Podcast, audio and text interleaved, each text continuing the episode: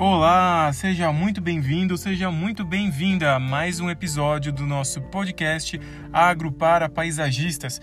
Meu nome é Gabriel Ked, sou agrônomo paisagista e no episódio de hoje nós vamos falar sobre adubos. Vamos pincelar esse tema que é muito vasto dentro da jardinagem, dentro da agronomia. Para começar falando de adubos, eu tenho que passar uma mensagem muito importante. Adubo não é remédio. Adubo é um complemento nutricional da planta.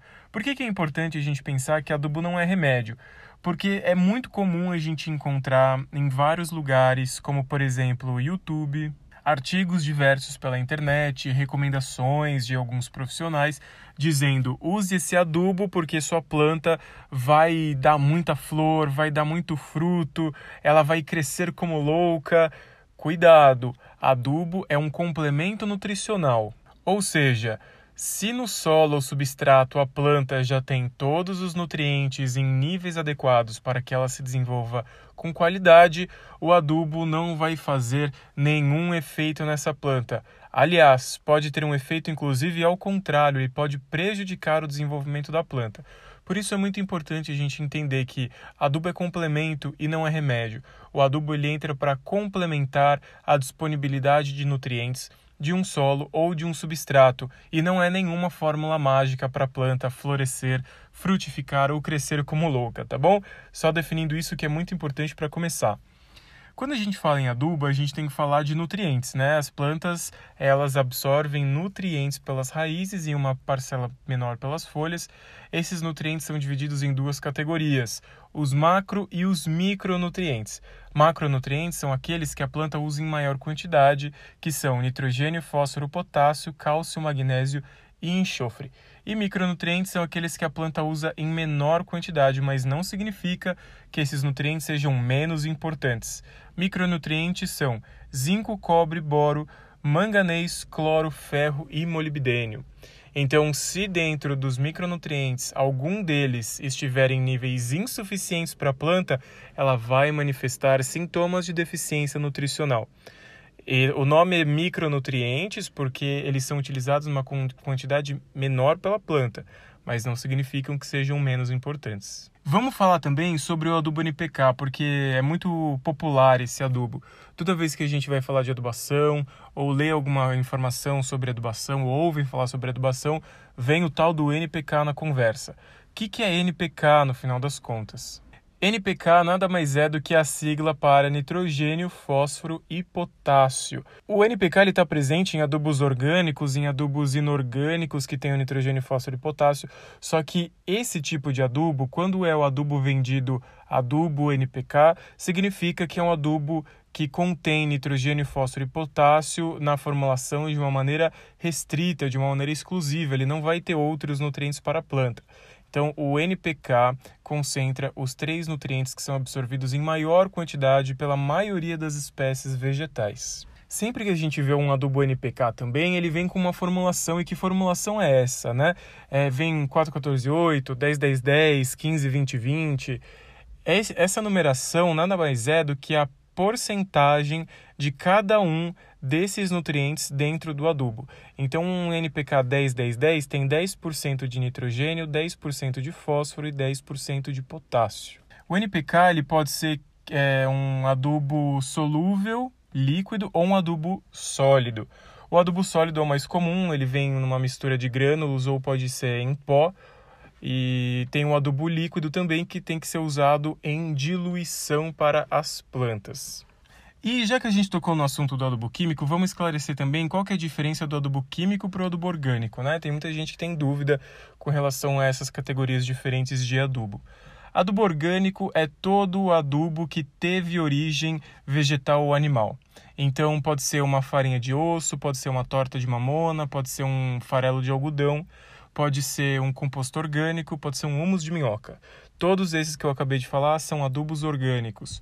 Os adubos químicos ou minerais são aqueles que são originados da indústria química ou da mineração, que tem é, os nutrientes disponíveis de uma forma é, inorgânica, né? Que não são, não, não vem de um ser vivo que foi decomposto e que virou nutriente. Quando a gente vai fazer uma adubação também, tem dois tipos diferentes de adubação que a gente pode fazer. A gente pode fazer uma adubação de plantio, que é aquela que acontece no momento que a gente vai pôr a plantinha no solo. A gente já prepara a terra do jardim ou do vaso com um adubo para a planta crescer é, bem abastecida de nutrientes. Então, essa é adubação, a adubação de base ou adubação de plantio. A adubação ela pode ocorrer depois do plantio. Se a plantinha é, já passou muito tempo depois é, de plantada, que ela consumiu esse adubo de base, esse adubo do plantio, a gente pode fazer uma aplicação de adubo de novo. E o nome dessa adubação é adubação de cobertura. É a prática em que a gente coloca o adubo sobre a terra.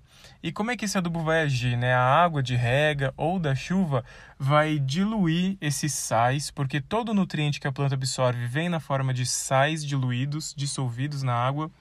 Esses sais eles vão ser carregados pela água e vão chegar até as raízes. Quando a gente coloca adubo demais, a gente está aumentando muito a concentração desses sais, desses nutrientes em forma de sais.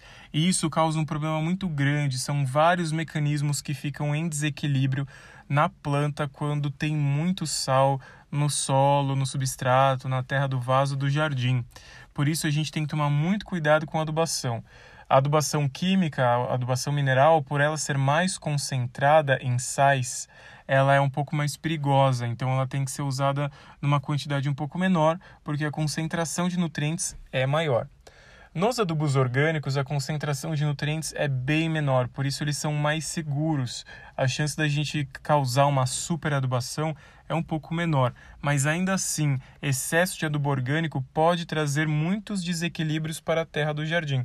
Não só desequilíbrio com relação à quantidade de nutrientes, à quantidade de sais, mas também por conta de desequilíbrio microbiológico no solo. As bactérias, os fungos que vivem ali em harmonia com a planta podem entrar em desequilíbrio e essa comunidade de bactérias e fungos de repente podem causar mal para as nossas plantas ou quando a quantidade de matéria orgânica vinda do adubo orgânico é muito grande, principalmente quando essa matéria orgânica está muito associada com níveis altos de nitrogênio, algumas bactérias e fungos que são fitopatogênicos, o que significa que causam mal para a planta, eles podem ter uma explosão de crescimento de desenvolvimento e infectar as nossas plantinhas. Por isso, a adubação é uma coisa que tem que ser feita com muito critério.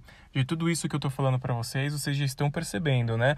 A adubação é algo que tem que ser feita com atenção e com cuidado.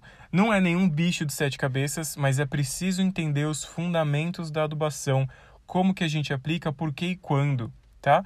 É, eu queria falar para vocês também nesse episódio sobre adubação foliar. É muito importante a gente entender o papel da adubação foliar na rotina de adubação de uma planta. Ainda mais se a gente visita lojas especializadas de produtos de jardinagem, a gente é um pouco bombardeado né, com produtos para adubação foliar, é, para pronto uso. A adubação foliar ela tem uma eficiência bem baixa as folhas das plantas são capazes, sim, de absorver nutrientes, mas em uma concentração muito baixa. Alguns nutrientes eles podem demorar de 10 a 15 dias para serem absorvidos pelas folhas, ou seja, é muito tempo e aí qualquer chuvinha já lava esse nutriente e faz com que ele não seja absorvido pelas folhas. Por isso a adubação foliar pode entrar como um complemento da adubação via solo, é, porque sim, ela tem o seu papel, ela é muito boa para repor rapidamente alguns nutrientes que estão em falta na planta, principalmente alguns dos micronutrientes que têm uma absorção mais rápida, mas mesmo assim a gente não pode depositar na adubação foliar é, todo o peso da nutrição das espécies vegetais, ok? Então, a adubação foliar pode ser usada como um complemento, não de, é, debruce toda a adubação das suas plantas sobre a adubação foliar, porque tem uma eficiência baixa e as suas plantas podem, mesmo adubadas pelas folhas, podem manifestar sintomas de deficiências nutricionais se elas não receberem é, nutrientes pelas raízes. Beleza, pessoal? Espero que vocês tenham gostado desse episódio sobre adubação. Se vocês ainda não são inscritos na minha lista de e-mails do site, se inscrevam. O link para inscrição estará disponível na descrição desse episódio.